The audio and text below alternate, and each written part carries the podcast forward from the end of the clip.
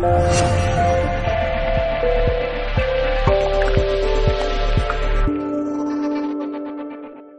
registros acásicos son tan antiguos ¿eh? como el universo.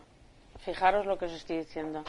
Todo tiene registros acásicos, todo, absolutamente todo, porque todo lo que es energía ¿eh? tiene, un, tiene una vida, tiene ahí su, ¿cómo deciros?, su historia y, bueno, y, es comprobable, y ahora os voy a contar alguna anécdota para que veáis que todo tiene registros acásicos. Si, si, os suena el libro de la vida, que decían los egipcios, pues el libro de la vida era el libro de los registros acásicos. ¿Qué son los registros acásicos? Pues son el pasado y todas las experiencias que tiene el alma. ¿Vale? Eh, partimos de la base de que nosotros cuando estamos aquí nos hemos reencarnado, ¿vale? Tenemos este cuerpo. Cuando nos morimos desencarnamos, pero nuestro alma no muere nunca. Nuestro alma es muy antigua, es tan antigua como el mundo. ¿Vale? Entonces, cada vez que nosotros reencarnamos, ese alma va a, a vivir no solamente lo que vamos a vivir durante esta vida, sino lo que llevamos vividos de las vidas anteriores. ¿Vale?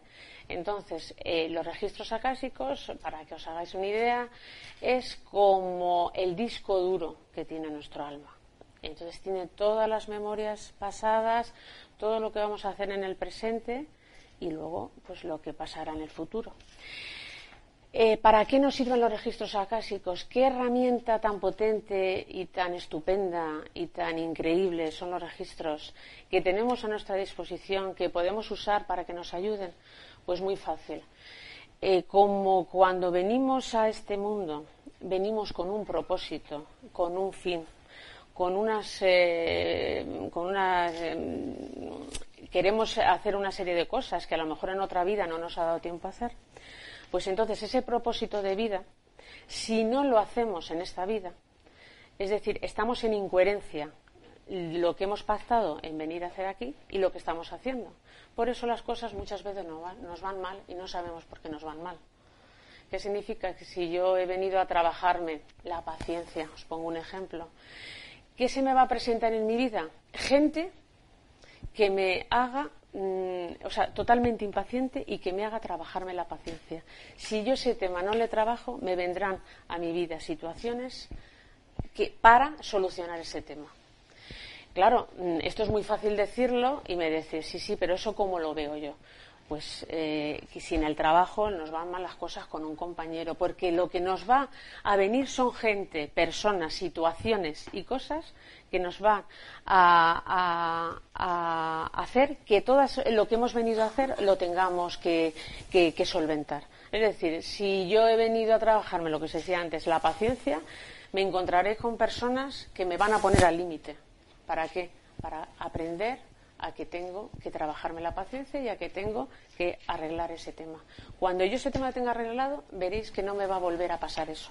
Pero vamos, no penséis que con eso voy a, uy, qué bien, ya he arreglado, pues os pongo el ejemplo de la paciencia y ya no me pasa nada más. Tenemos muchas cosas que trabajarnos y nos van a venir todas las personas o todas las situaciones que nos vienen, no siempre nos van a enseñar algo. Aunque pensemos, uff, esto es, eh, esto es horroroso, nos ha venido esto, pero siempre mirar el lado bueno de las cosas. Todo aunque penséis que es malo, de situaciones, es porque nos viene a enseñar algo, es porque nos vienen a decir, por ahí vas mal, cambia de camino, ¿eh? y entonces eh, tenemos que verlo. Pero claro, esto no es tan fácil, esto es muy fácil decirlo, pero es, eh, hasta que lo coges cuesta trabajo.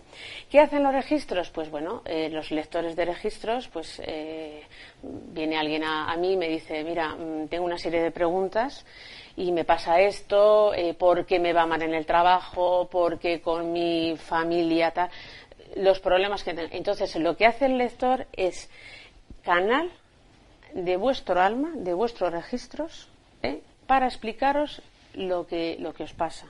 Es decir, eh, eh, vamos a ver, os voy a explicar. Por ejemplo, en una, eh, ¿qué es una lectura de registros? Pues una lectura de registros es que la persona viene con una serie de preguntas, una serie de dudas, y entonces lo que le hace el lector, lo que os he dicho antes, es ponerle en contacto con su, directamente con sus registros y explicarle lo que le pasa y las soluciones que puede tener.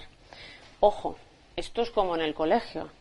Una cosa es que eh, el lector le, diga las soluciones, que no es que se lo dice el lector, sino que su propio registro y su propia alma eh, le está diciendo, mira, vas mal por este camino porque no estás haciendo esto. Pero luego tenemos una cosa que se llama libre albedrío. Es decir, os voy a poner un ejemplo, esto es como un GPS. Eh, yo sé que tengo que ir de Madrid a Barcelona. Eh, entonces, y sé que puedo ir por la Nacional 2 o por donde quiera. Pero digo, pues es que en lugar de ir derecho, pues voy a ir a través de otra carretera y ya sé dónde tengo que llegar. Es decir, los registros os van a decir o os van a dar la solución al problema que tenéis, pero el libre albedrío es vuestro.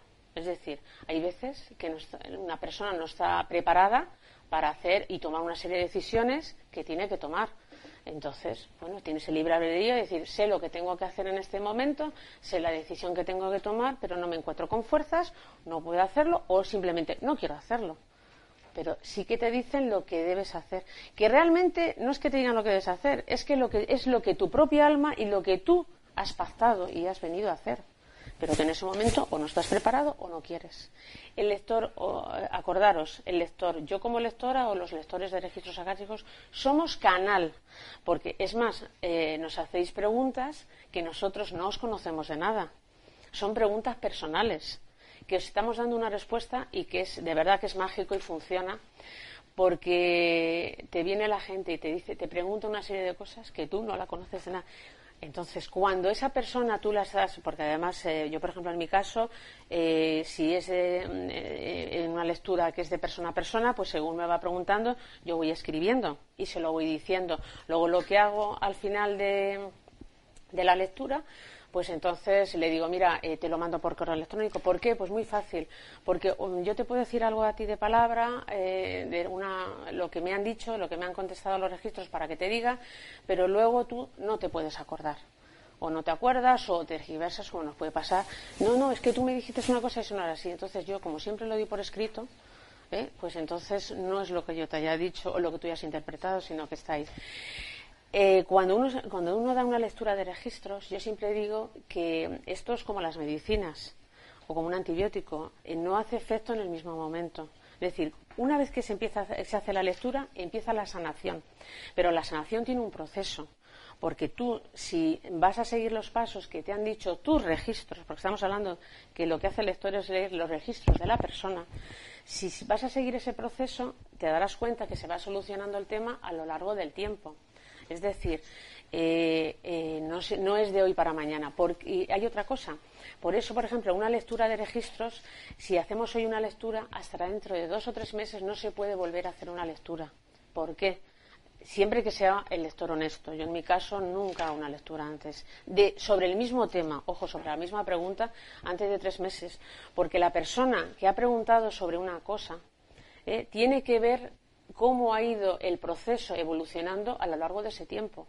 Si a lo largo de esos tres meses me viene a mí y me dice, Margarita, pues mira, una parte se me ha solucionado y la otra no. Eh, dice, pero efectivamente he visto el proceso. Pues entonces sí vuelve a preguntar qué es lo que estoy haciendo todavía mal que no se me ha terminado de solucionar el tema. ¿Vale? ¿Entiendes? Entonces no podéis, no podéis venir a preguntar al mes, oye, ¿qué es que no? No, todo tiene un proceso, ¿vale? Y también que la persona haya seguido las pautas o no las haya seguido. Esto es como la medicina. El médico te manda una medicina. Si tú la, la pauta no te la tomas bien, pues a lo mejor no te hace el mismo efecto que si te dicen te la tomas adecuadamente.